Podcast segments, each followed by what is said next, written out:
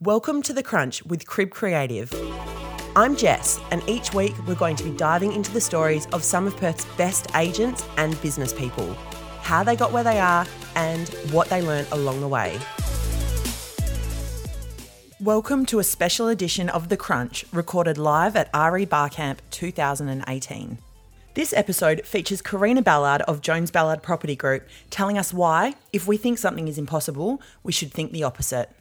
I, I, I chose my topic because really I didn't ever dream that I could become REWA president, and I actually did become the first national president as well who was female, so that was quite a chore. But I thought I'd just share with you what I've done since I started in real estate, um, since I started my career really, um, and then I would take you into the real estate side and show you how everywhere I've gone, another opportunity opens up. And even today, standing here, I think, why am I here?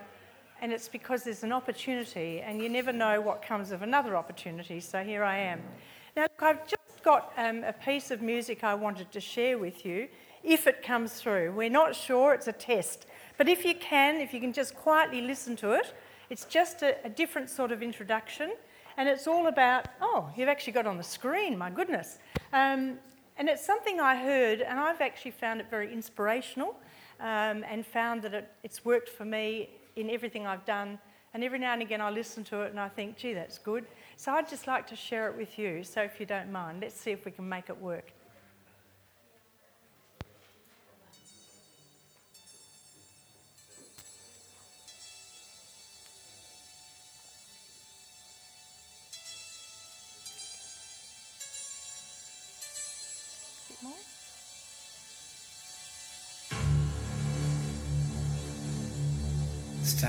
Before me on the sign of infinity. All you of the earth.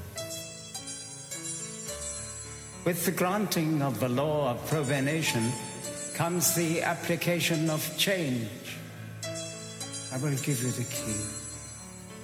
And with this knowledge, please realize, comes the responsibility of sharing it I will show you the way. It's very simple. Throughout the universe, there is order in the movement of the planets, in nature, and in the functioning of the human mind. A mind that is in its natural state of order is in harmony with the universe, and such a mind is timeless. Your life is an expression of your mind. You are a creator of your own universe. For as a human being, you are free to will whatever state of being you desire through the use of your thoughts and words. There is great power Can be a blessing or a curse. It's entirely up to you. For the quality of your life is brought about by the quality of your thinking. Think about that. Thoughts produce actions. Look at what you are thinking.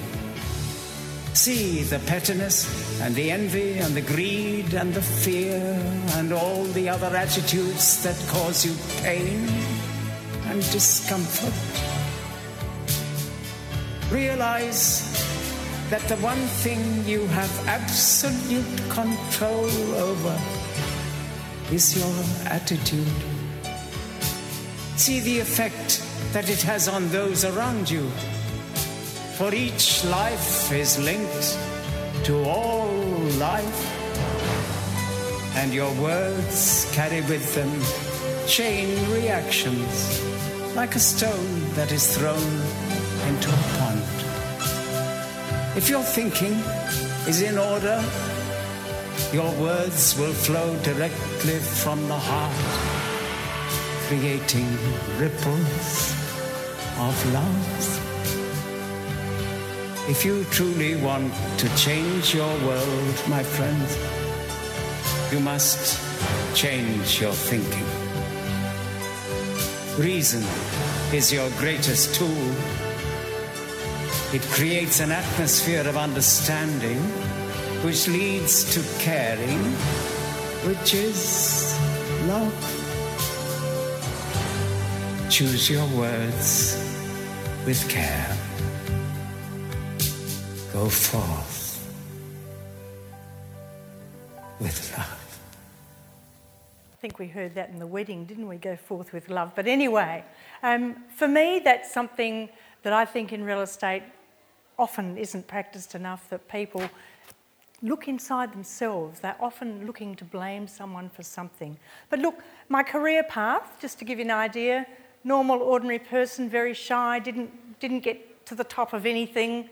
Um, my headmistress said, when I was asked what I was going to do, I said, I'd like to be a nurse. She said, Oh, I don't think that's for you, because at that stage you're a nurse, a teacher, or a secretary. That was the choices for women. Um, I went into nursing and I ended up getting an opportunity to run my own ward at Royal Perth Hospital, and I specialised in burns and plastic surgery. Then had children. So I did become a nurse, and, and really what she did was a good thing. She said, You can't do that. And that's why my topic is if you think it's impossible, think differently. Think the opposite. It is possible. Everything's possible. My father had said to me before I went nursing, You should go into real estate. He was a bit of a land guru and he had bought property and became quite wealthy by buying property. And I did admire him, but it was because he was telling me to do it that I couldn't do it. So I ended up, when in nursing, it changed. They brought in rules where people became um, trained at university, not real nurses, and I decided that was enough. It was time for me to move on. So I went to um, tech, and it was called then, and I went and did my real estate license. I decided that I didn't want to just be a sales rep. If you're going to go for it, you might as well go for the top. So I got my license and thought, okay, now I need a job. At that stage, you also had to have had someone who would recommend you or put their name on the line and say they'd employ you. So I just knew someone who knew someone who said, oh, I'll give you that letter um, if you want to go into real estate, but you have to come and work for me. So I went and worked for this fellow for about six months, and he used to ring me at 10 past nine. I'm a mum, I had to get the kids to school, and he'd say, You know, you're not in the office. But when I got to the office, it was stony cold silence, a couple of people working there, a desk and a phone. It was the typical, absolute typical of what you'd all been told could happen. Now, I didn't really know much about real estate because when I went and did my course, I didn't know what a conjunctional was. I didn't know the terminology. So I became quite friendly with a few of the, the people there, and they helped me. And one of them, in particular, one of the fellows, he used to come and help study with me, teach me the terminology. And in fact, he worked in that same office that I went to, and I'll be forever grateful um, because he gave me my first listing and said, Look, you take this, you go and sell it. And I sold it on Christmas Day. Now, no one in their right brain would be working on Christmas Day, but I did. Um, so after six months, I thought, well, he bought me my cards, I've made a sale, and I don't owe him a brass razoo. So I summoned up courage because I don't resign from anything, but I did resign. And I then had to find myself a position. And I thought, well, I won't just uh, read the ads. I think I will go and interview the people. I will go to the, jo- to the jobs and I will arrive at the office and I'll see if I like the feel of the office. And if I like the feel, I'll ask for an appointment. Well, I probably went to about 10 offices, and some of those people are now icons in real estate, the people who said, I won't employ you because what I wanted was, I knew what I wanted. I wanted to sell real estate, but I also wanted to stay nursing. So I wanted to work from 2:30 to 11 at night nursing, and I'd give real estate the rest of the hours. Now I did have a husband and two children. They missed out a lot. Not good time management, but they missed out a lot. We did work Sundays and Saturdays, and you did an hour at every home open, and if you had lots of stock, you just kept working.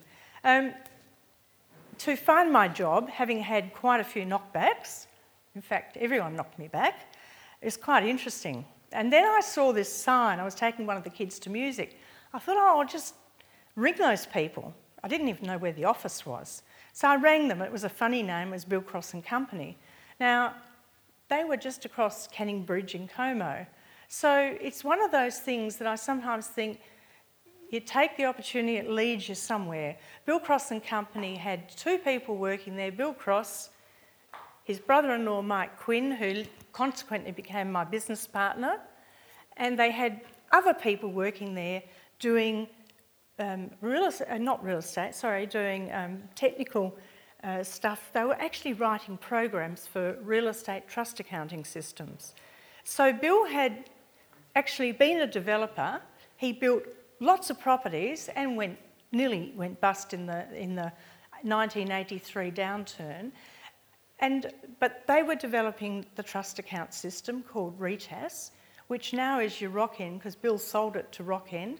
So all the systems that have come out of Rockend, we were the, we were the bunnies. And so in my office, I learned an awful lot. So I had a lot of, you know, information there. Um, Mike, when I went for my interview, I was told, well, I knocked on the door and a nice lady came out and said, Oh, look, I'm terribly sorry. They're really busy. Um, could you come back later? But you know, if, you, if you're really keen, you could go and see this guy, Mike, at his home open. And I used to sit and watch Days of Our Lives at lunchtime, so it was a bit inconvenient. So I went home, watched a bit of the beginning, and then I thought, oh, I better go and have this interview. So I went out, met this, well, I went there, and there was a car in the drive. And I thought, oh, he's got a visitor. So I went home again, which wasn't far away.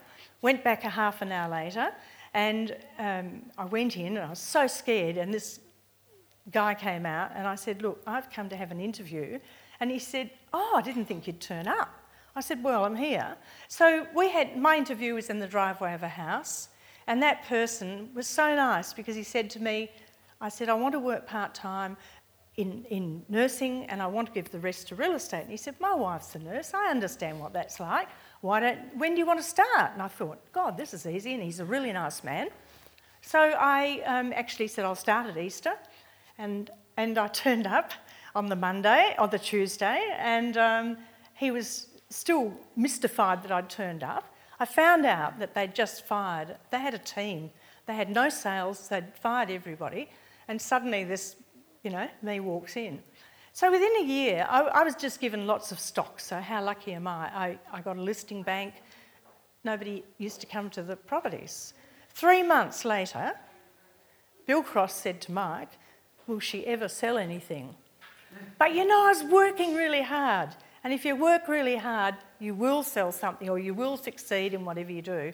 So after three months, I did write three offers on one day, and it was so exciting because I did it all by myself. One, one was two pages of general condition, of conditions. The woman was a mongrel, but anyway, three, three offers, and I, I got them all through, and I turned up on Monday morning, and I've still got those offers and I had them tied with a red bow, and I just put them on Mike's desk, and I thought, I'm there, I've done it. So from then on, it was all good news. Um, somebody spoke to me once and said, you know, could I come and work at your office? It seems like it's a good place. And um, I went and spoke to Bill, and I said, oh, this lady wants to come and work with us. And he said, you know, if you hire them, you've got to be able to fire them. And I thought, oh, that's not a problem because I'm not going to fire her. She'll help me. You know, within about a year, she was hopeless. And one day she said, I don't know what to do next. And I said, Well, why don't you just go home and leave? And she went, and that's how you could do it in those days. You can't do it now. So Bill was away. He came back and he said, Where's, what's her name? And I said, Well, Bill, I, I fired her. And he said, My God. He said, So what, what's the plan? What are you going to do? What are you going to do now? I said, um, I'd like to buy you out. And he went, because Mike had been in my ear. Mike also was seeing that we were making money and he could get some extra money too if he was joined to me as a business partner. So he was talking to me and I was thinking, oh, yeah, we could do this. So anyway, Bill said, it was amazing. He just said, come in, come and sit down. And Bill had this big office and the big desk and the big chair and a big beard, and he was a very ferocious looking man. He became one of my closest and dearest friends. And, and since, you know, Mike and he have both passed on, but, you know, those two guys helped me make it. And they helped me with the going into real estate and REWA. REWA within um, the two years after I'd finished, Bill said, I'm not being very honest with the board. I need to actually have a licensee. You've got the license, you've got two years practical, go for your license.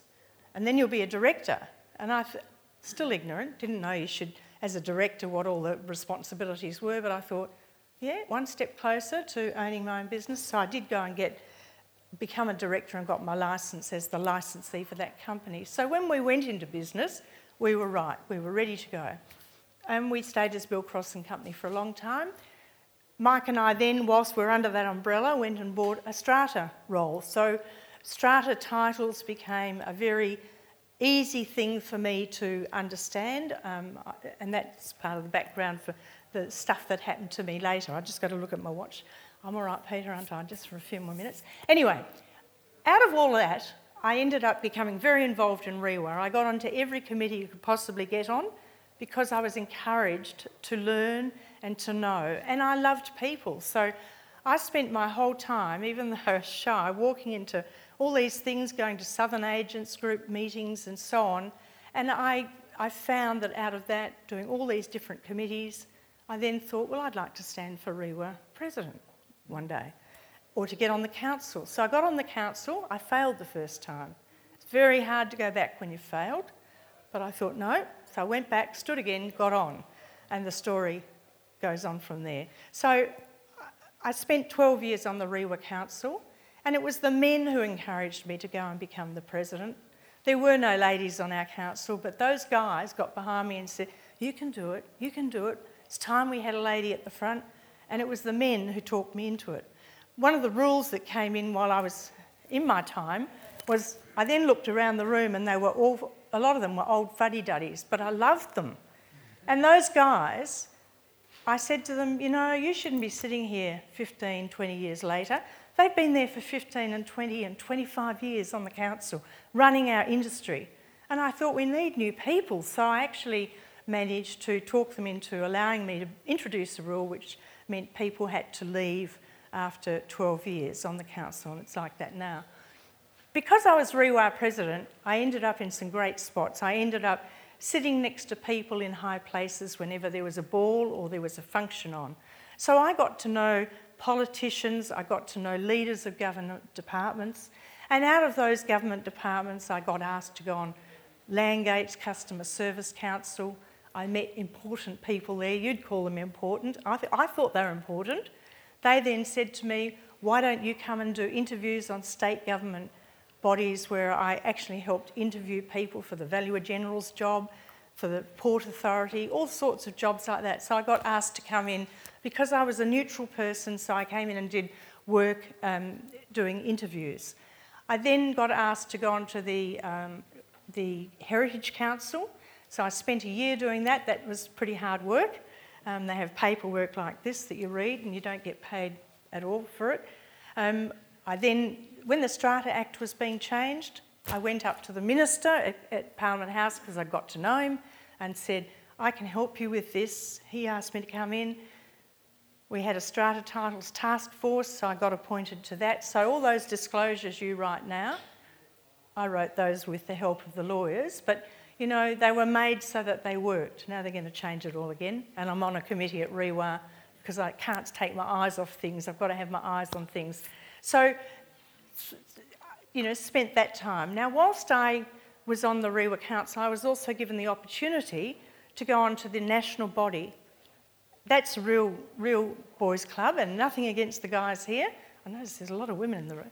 But at the um, over east, it was that was um, a flight over, so that's pretty exciting. REWA was paying for me, so I'd go over to these meetings and come back the next day.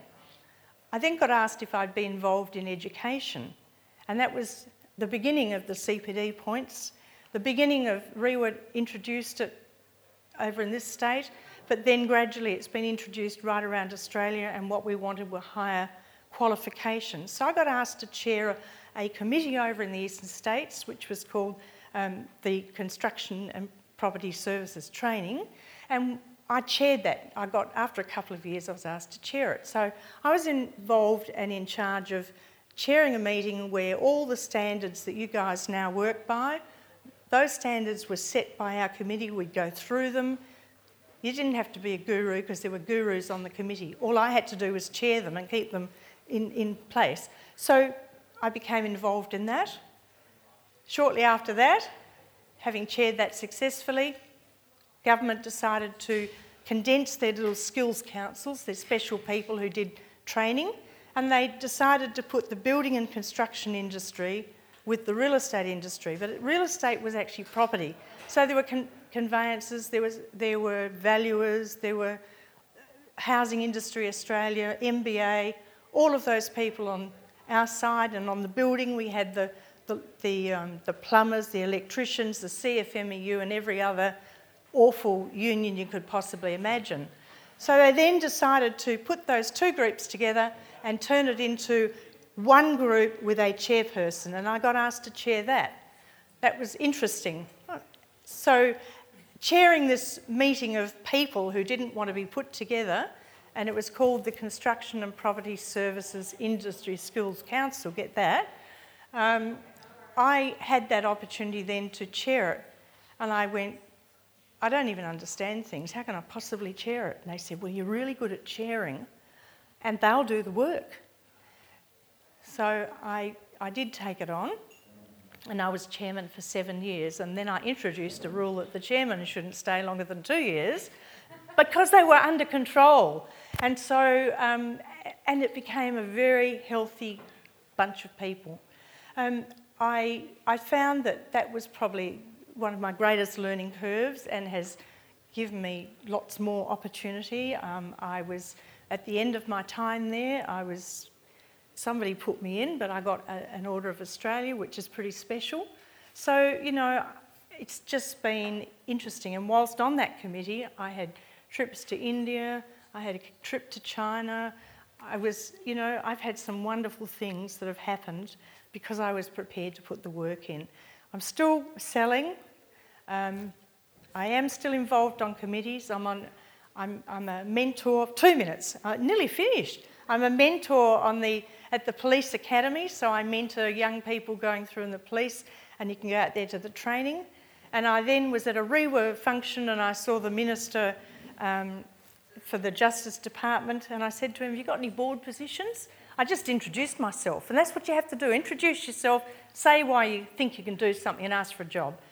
And I actually got put on the le- legal complaints um, committee, so that sits over all the, all the lawyers, which is very interesting, but reading like that again, but you do get a small stipend. So I guess at the end of the day, all I can say to you is I've had a ball, I still sell, I still enjoy what I do, I love sharing my story because you too can do anything you want to do as long as you make sure you just keep aiming for it. And don't let people put you off. And don't get in groups. Have a big wide circle of friends. Join every committee you can find. I'm in Rotary, I run a Rotary market. Keep busy, and your life will be so interesting and you will be successful. So, thank you for listening. Thanks for tuning into The Crunch. We'd love to hear your thoughts on the show, so if you would like to share them, please email me at jess at cribcreative.com.au. Don't forget to subscribe if you enjoyed the show and share it with anyone else you think might like it.